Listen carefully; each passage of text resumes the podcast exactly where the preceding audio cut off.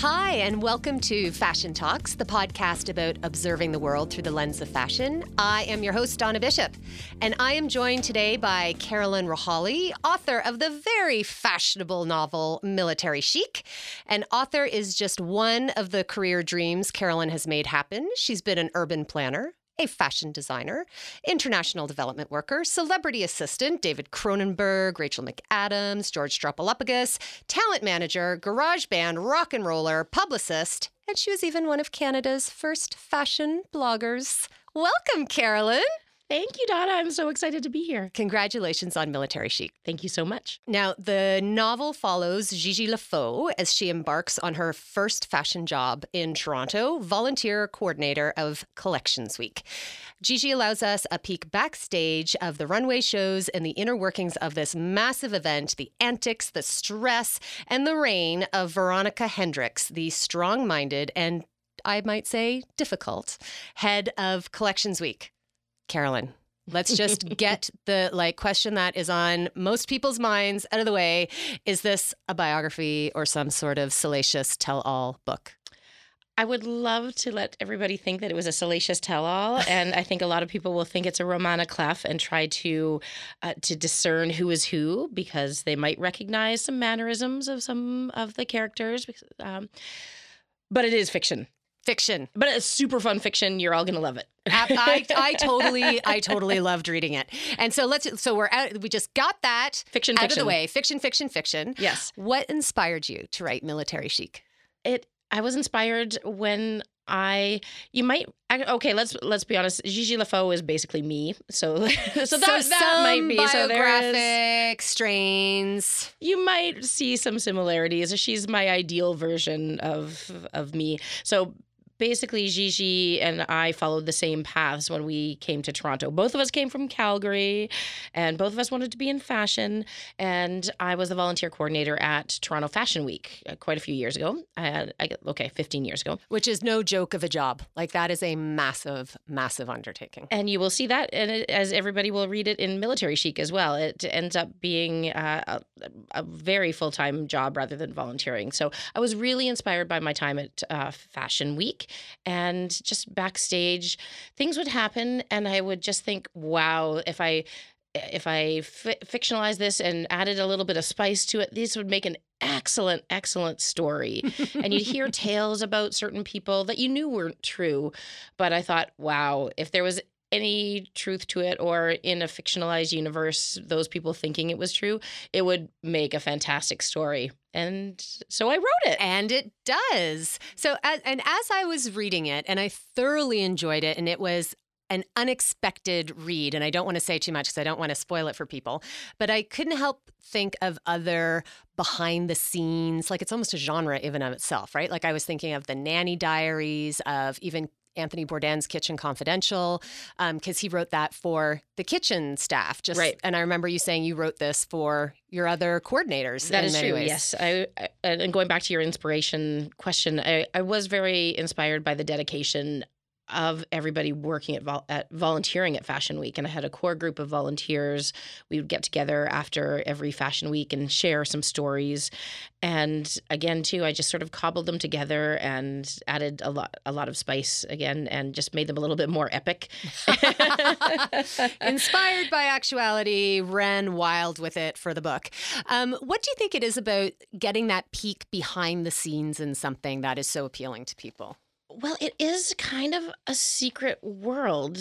I mean, things have changed a little bit or a lot now with social media, where you get to see behind the scenes, but you really don't see a lot of the behind the scenes. And some people might not be in the same geographic location, and some people might just not get the access. And I had never been to a fashion show before I moved to Toronto and volunteered at Fashion Week. And bam, I was the head volunteer. You were in the thick of it. Yeah. So that's, I just think that pulling back the curtain and of these situations that people aren't exposed to, I think that's what makes it so kind of salacious. Well, and I think the calm, choreographed precision of a runway show is foiled by the absolute chaos, like legitimately, not even in your wonderful book, but if anyone has ever worked in a runway show, you know that backstage is absolute bedlam in the very, very best of situations. So there is that kind of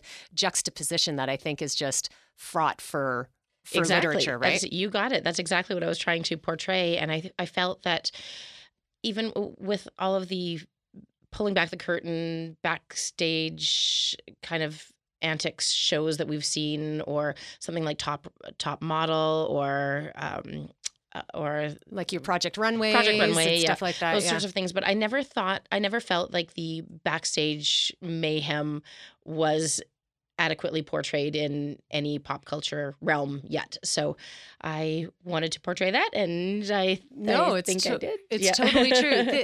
Something else that I thought was really interesting is it's hard to timestamp it because, you know, apart from the lack of technology, like no one's talking about texting and Snapchatting and stuff like that, which obviously would be rampant. I don't know how they'd have time to, quite frankly, with all the other stuff they need to do backstage. But was that an intentional choice not to put technology in it? Because that really would put it in a very specific time. Yeah, thanks for observing that. That was definitely intentional. I wanted it to be a bit of a timeless story. I mean, obviously it's not in the 50s, but it's fair. Yes, I didn't want it to be limited to technology, because having a story all about texting and social media now is a different story than what I wanted to tell. I wanted to tell a story about how it is to run, what it's like to be backstage at a fashion show, and focus on that rather than the texting and all the social things that were happening, and really focus on the mechanics of backstage. Well, and that is the context for what is also, in fact, maybe even mostly a story about leadership. That's exactly right. You got it. So tell me about, because I think Gigi and Veronica are such fantastically strong female characters, and we'll talk about like the timeliness of that in a minute, but they have very different leadership styles. Why was that an important part of the storytelling for you? Thank you so much for noticing, because that's something that I've found is underlying with the story. The main story is all about a fashion show and getting Collections Week off the ground and running smoothly and keeping all the guests happy and making sure that all those fashion shows are a success. But underneath it all, it really is, I really meant it to be a story about how to be a good leader. And I was inspired to write it by The Art of War. And you'll notice some similarities. Some of the chapters are... For people who haven't read The Art of War, give us a little bit of some context for that and what you love about that book. Right. That one is a pretty ancient text. And it is really a military text, which is very funny because I am quite a pacifist. But you read that and you learn how to be a good leader through military actions. And the whole goal is to avoid military actions. And I was finding that backstage at fashion shows and in the entertainment industry, where I've been working for the past after fashion, there are these two different leadership styles. The one that is very dictatorial and top-down, somewhat menacing and difficult. And rule by fear in many ways. Yeah. And then the other style is more warm and cozy, very comforting and collaborative. And that's where those two leadership styles come into play in Military Chic. Veronica is very dictatorial, and Gigi is a very warm and fuzzy leader who tries to avoid the confrontation and tries to avoid any wars, if you will. Well, and Gigi and Veronica, like what I really was struck by their relationship is they're so opposite. Like Veronica is, you know, bat crap crazy in so many ways, but she is very creative. Oh, you know, she and Gigi are working towards the same goal, which is to get Collections Week as best and as wonderful an event as possible.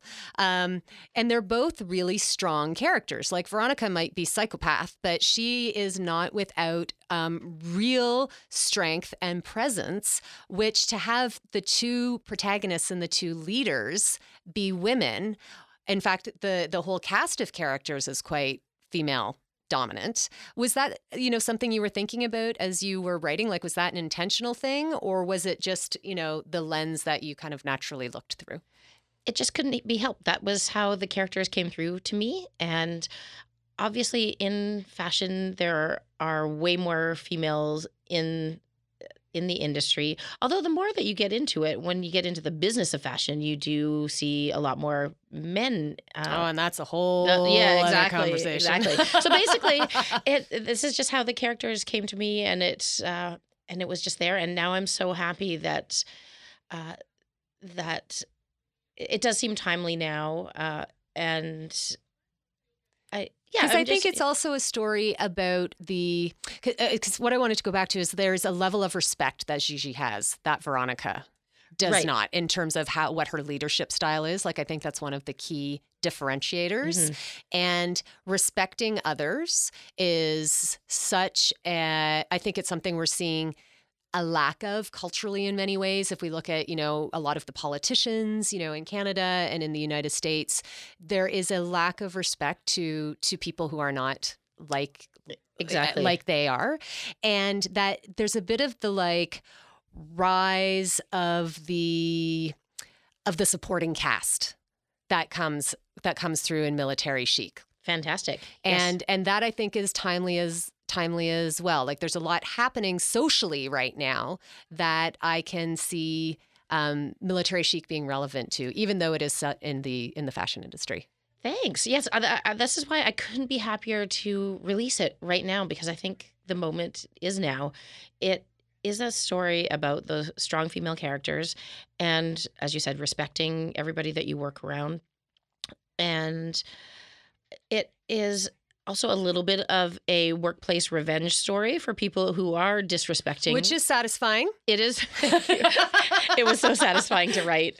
Not I think we've all had a job where it's like, oh, I wish I could, never mind. Yeah. And that's also where my storytelling comes into play, where, sometimes you have those fantasies of maybe getting back at your boss for something that they've been unreasonable about. And that's really what Military Chic is too. So. But it's not to condone violence in any way. But I am just so happy. Now does seem the time to release this book. Because you wrote it a while ago. Tell us a little bit about the process of writing it. When did you start? I did start right after I finished my 4 seasons at Fashion Week. So I was basically 2 years at Fashion Week. And that was... that was about 15 years ago, 14 years ago. And I ended up writing it maybe about 10 years ago. And that was really when I was working with David Cronenberg at the time. And I was writing it just to sort of express all my love for the fashion industry. I wasn't in the fashion industry anymore. I was working in film. And I wrote the book for my volunteers, for our core group of volunteers, because we would always share stories after Fashion Week. And then I just put them together and was writing it on the set of History of Violence when we were working on that one. And when I finished writing it, when I was finishing writing it, Diana Ossana, who wrote and produced Brokeback Mountain, she came on set. That little movie that you might remember. And she came on set, and I helped organize her visit. She was a fan of David's, and the hairstylist that was working on the movie at the time, she worked on Brokeback. So we got them together. Diana was on set, and she asked me, What are you doing over there? And I said, I'm writing this book. And we basically had the same conversation that you and I just had. And she said, that sounds amazing. I want to read it when you're done. So I said, okay, sure. Why not? And I sent it to her, and then she let me know that she loved it. She thought it was great. She said, you need to be published. You are an author. Good on you for sending it. Because I think... I think it's just a sidebar for a minute. Opportunities are laid at our feet every day.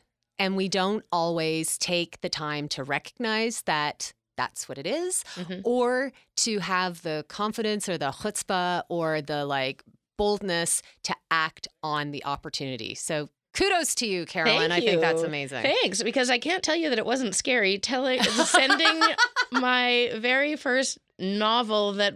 I wasn't even trying to write a novel. I just wrote things for my friends.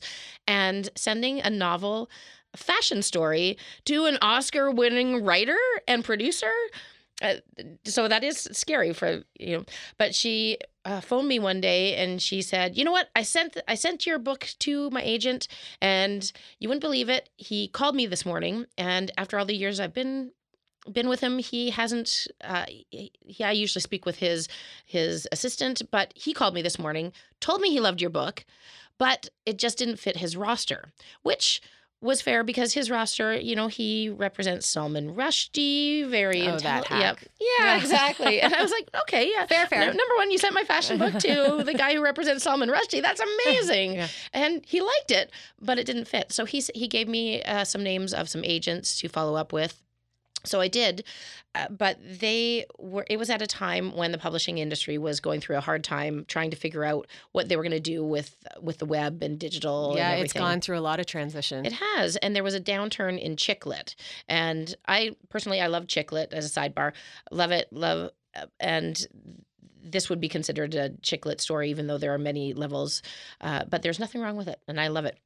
But they were having problems selling it at that time. So they didn't take it on. And I had, so through the last few years, I've had agents interested and publishers interested. And they would say things like, make it more Sex and the City or do this. And what's your publicity and marketing plan? And finally, I was so busy with work for many years that I kind of set it aside and didn't keep chasing it. And then finally, now I have time. And I just thought, I want to do this. And so I am being a punk indie DIY publisher, and I'm so excited. Love it. And we're going to get to where people can get the book in a little bit. But I want to talk a little bit about the fashion industry, because that's an industry that you've obviously got a whole lot of love for and have been immersed in it. And I think it's one of the arts that still has a very like inner circle kind of feeling to it. Like I feel like there's this, and this is just anecdotally from people that I've talked to, you know, somehow music, film, TV, they all feel a little more accessible than the fashion industry does. Why do you think fashion is so appealing? What's the mystique around it? It's definitely the glamour. And this is also why, going back to our previous question about pulling back the curtain on it, I don't think a lot of people have experienced this backstageness because of that glamour on the front, as you're talking about, with the fashion shows being serene or just perfect. And so it really is, it is successful because of that mystique. Mm-hmm. Like the models don't even flinch, right? Like the chaos backstage of, where's my accessory? And blah, blah, blah, and then they come out stony-faced, mottled-faced. It is crazy. They're amazing. How they can do that just blows my mind. But do you think there's still a like fashion is something that we are all intimately acquainted with because we all wear clothes every day. Exactly. And yet it is this mysterious world somehow. And I think Gigi really helps the reader kind of bridge those two worlds. She brings us from not knowing what this Oz will be and shows us, you know, behind the curtain down the Yellow Brick Road and home to Kansas, so to speak. Was that something you were thinking about? Were you trying to guide us through kind of like that mystique of the fashion industry? Definitely. Because when I was writing it too, not only was it for my volunteers, but it was for... remember that I moved from Calgary. So, and this was my first experience in fashion and entertainment. And just what I was experiencing, it was like being in the trenches, which is where I get the military chic and the battle analogies, wartime analogies. And I also wrote it for friends and family who I knew wouldn't be able to understand what I've been going through and the life change. And I just thought it was a great introduction to fashion and that world of crazy. I was totally having that thought. I thought I could totally see like someone who is maybe like a fashion grad or someone who's just had their first job, who maybe is from, you know, either a family that doesn't, you know, have inroads into that world or just doesn't have a porthole into it, and, you know, sending this to someone's sister or mom or brother and saying, no, really, like, read this. It'll help you understand what I go through every day. Yes, exactly. You know, when you get so busy in this world of fashion or entertainment, and sometimes you don't call people for a few days or something, and they're like, what are you doing? Where are you? I'm like, I'm so busy. You just don't understand how busy I am. And then there are very level-headed characters besides Jillian, like Gigi, pardon me. There's Vivian, the show producer, and Niles. Tell me about those characters. What roles are these other kind of players having? I didn't want anybody to think that fashion was all this crazy, because there are these amazing people that you meet, and that's what I wanted to portray. My connection with the core volunteer team, and Niles, who was the backstage manager, and Vivian, who was the show producer, and there are so many players in producing a fashion show, which I think you're 100% right. I think anybody who's interested in fashion as a career should read this book to see whether or not they can keep up with the pace. Because I had a friend that read the book recently, and she said, "Is this really what happened? I am so stressed out." And even though it isn't really what happened, it is the pace. The pace is totally legit. Absolutely. Thanks. And as readers, you're going to find out the story starts off a little bit slow, easy, eases you in, introduces you to a few people, and then suddenly, boom. It's a bit like a roller coaster. Yeah. It is totally like a roller coaster. Now, let's talk about fashion weeks, because, you know, I mean, it's fictionally called Collections Week in the book, but fashion weeks take place around the world. And, you know, you have experience working in fashion weeks, as you say a little while ago. How have you observed the role of fashion weeks changing? Do you think its role has ebbed and flowed? And do you think the bedlam that you experienced is still what people are experiencing backstage?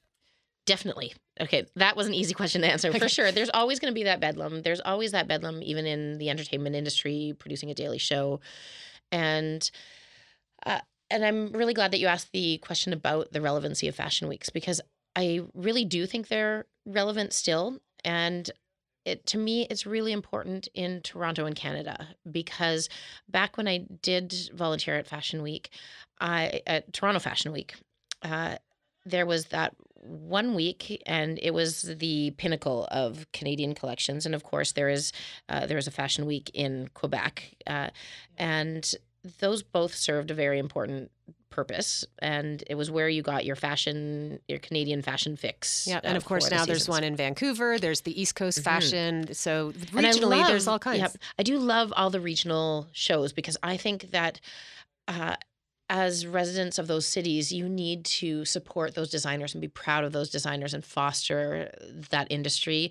And I love to wear local whenever I can. And fashion weeks really help with that, and especially in local centers, where that's your chance to glam up and to get dressed up. If you can't dress up for a fashion week, then where can you get dressed up? Ooh, that's one little note in Military Chic that I will say is true, is that Gigi was kind of appalled at how people did not dress up. So take note, everybody. When I see you at fashion shows, I want to see you dressed up. Yeah. Really turn it out. No jeans and T-shirts. Come on. Anyways. So, noted. But, yeah. You don't have to worry, Donna. But I really do want to, I have something to say about fashion weeks now in Canada, in Toronto in particular, because there are so many competing fashion weeks. There is, and you'll know them all too. And I know that two recently combined, the one at Yorkville, which is now officially known as Toronto Fashion Week. Yep, and Reset. And Reset. So that is good, because they used to be separate. And so that was two fashion weeks to go to. Then there was another one, Toronto Men's Fashion Week, which I love. Yeah, Tom's. And they started a Toronto Women's Fashion Week. Yep. And then there's Fashion Art Toronto, which I also love, and it serves a different audience than the fashion weeks, because definitely more avant-garde than the other players you've mentioned. Yeah. In the best possible way. Exactly, and there was and is a need for that, because it's not as commercial as some of the other designers showing at the other fashion weeks. But basically, there I just counted 5 different fashion weeks in Toronto. Now it's down to 4. And as somebody who doesn't work in the fashion industry anymore, but I do work in entertainment, and I want to get out to all of these shows and all of these events and see what the designers are doing and support them and however I can. But 4 or 5 weeks of events, when it's not my full-time job, and even when it is people's full-time jobs, they also have to, some of our premier media outlets and buyers have to go to the other fashion weeks around the world. So you can't have 4 weeks of just fashion in Toronto because that's just too much. So everybody needs to play along nicely. And I haven't been privy to this. These are any of the politics. Carolyn's anecdotal thoughts. Industry, take note. So I hope that everybody gets along, but I want to see it all condensed into a nicer and easier way to consume, because fashion weeks really are still important to designers, buyers, the public. When I was working at Fashion Week, public weren't important for the public now, I think. Yeah, and when I was working at Fashion Week, the public weren't allowed. It was just buyers, sponsors, media. And I thought it was such a huge opportunity and very important to get public involved, because if you don't have somebody who knows what it's like to be at the fashion show and can see the clothes, then how are they going to support their local designers? Absolutely. And it's nice to see public tickets being part of, you know, most fashion weeks around the world now, having that opportunity. Yeah. Now you work with talent in your day job quite a bit. Is there an appetite for our Canadian talent to wear Canadian designers? Like, are we seeing, because it's something that I think has been kind of a timely in the past, like maybe 5 years, we've really seen a rise in a more broad-based interest in our Canadian designers. And are talent interested in wearing Canadian on the red carpet? Is that something people talk about? I'm pleased to say that we talk about it a lot, and that's one of my favorite parts of the job. It's just a little supplementary part to my job, but I love pairing Canadian actors with Canadian designers. And the designers love it, and the actors love it, and it's so fun to see these partnerships grow. I love to connect them directly so that they can work together. First, it will start off with something like whether or not the actor will fit into samples and whether or not it's easy. But definitely, Canadian actors always want to showcase Canadian designers and get to know them and work with them. You know, it could be at the Canadian Screen Awards. That's our biggest night out, and definitely it's really great to see those partnerships and make those happen. And all the actors are so good at social media now, and knowing how to be gracious and working with a designer and thanking them and acknowledging them on social, and the designers as well. They give the shout outs to the actors wearing the clothes, and it's a really wonderful relationship, and I want to do more. So any more designers? Noted. Yes, come find me and I'll find a place for somebody to wear your clothes. Well, so the book is full of hilarious stories. Thank you. Are any of them true? I actually have one that is true. Bring it, yes. Bring it. Yeah, okay. And it involves a guy who was, so in real life, so you'll see this in the book, but in real life, there was this guy who was on a first date with somebody, and he was trying to impress this date by trying to get one of the media gift bags for her, because he was very impressed with the media gift bag and thought, oh, I'm really going to show my date something special. I'm going to get her a gift bag. But us as volunteers, we are told, do not give any media gift bags to anybody if they are not media. And because there was only a limited amount, you know, you've got 75 bags and possibly 100 people on the media list. So you can't give any bags away, especially to somebody that's not media. And as a lowly volunteer, you cannot use your executive powers to do that. So things like that are ironclad for volunteers. And anyway, this guy was getting so mad at my volunteer, and then she called me on the headphones and said, this guy wants a media bag and he's getting out of control. And I showed up, and you know, he had spat on her, and that was real, and that guy's trying to impress a date, and that is horrifying. I remember reading that story in the book and going, no, I'm sorry to say that one was a real story. Like, it was insane, and he wanted to get in a fight with me. We had a lovely security guard, but basically it really showed me that, you know, there were not, like, when you're at an event, think about the volunteers and think about the people around, and they're people. They are following orders. If they can't let you into the runway room at a certain time, or they can't let you in, or they do something, that's because they were following orders, and they cannot do that. And also keep in mind that they are flies on walls. They can hear you. They are people. And they're there because they love the event and they love the organization or they love the industry, and they're there to create an event especially for you. So I just ask that next time anybody's at an event to please be kind to your volunteers.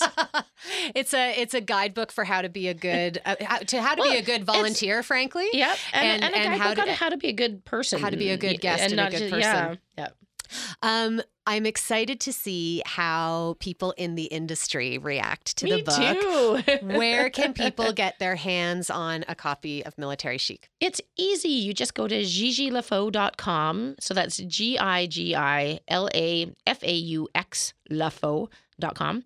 And there'll be a button on the page that's really easy for you to find that says Buy Military Chic. So I would love for you to buy it, but as a bonus, you can also read a page a day for free. Really? Yeah. Tell me about this publishing wizardry you have going on. Thank you. I thought that today people consume content differently, and people want free stuff. I want free stuff, and but they'll also. You'll also pay for what you think is worthy. And so since this is my first book, you don't know what you're getting. You don't know if it's worth your time or money. So I thought I'm publishing a page a day on gigilafaux.com and also on the socials. I'm at Gigi LeFaux on Insta, Twitter, and Facebook. And so all those platforms. Oh, and also Wattpad. I'm going to try Wattpad as well. And very cool. So I'm going to publish free for like the whole book is going to end up being free, but it is literally a page a day. It will end on a sentence. So I just wanted it to be an introduction to everybody. I want you to get invested and really love the story. And everybody tells me that halfway through they can't put it down. Once you really get into the fashion show, I suspect you might have to buy the book and binge read. So I totally had to binge read it. I gobbled it up in an afternoon. Carolyn, thank you so much for being here today. It was my pleasure. I loved Military Chic. It was such a fun read, and I cannot wait for more people to discover it. And if you go to fashiontalks.ca, all of your links and everything will be there. So thank you so much for the conversation. Perfect. Thank you so much, Donna. You can follow me at This Is Donna B. You can follow Fashion Talks at Fashion Talks Pod. A huge thank you to CAFA, our partner, our producing partner with this podcast. And you can find out more about the Canadian Arts and Fashion Awards at CAFA Awards. That's CAFAWARDS. Thank you so much for listening. If you enjoyed the episode, and I really hope you did, please tell people about it. It really helps get the word out there on social. And if you're inclined, give us a high five on iTunes and subscribe on the podcatcher of your choice. Until next time, this is Donna Bishop, and this is Fashion Talks.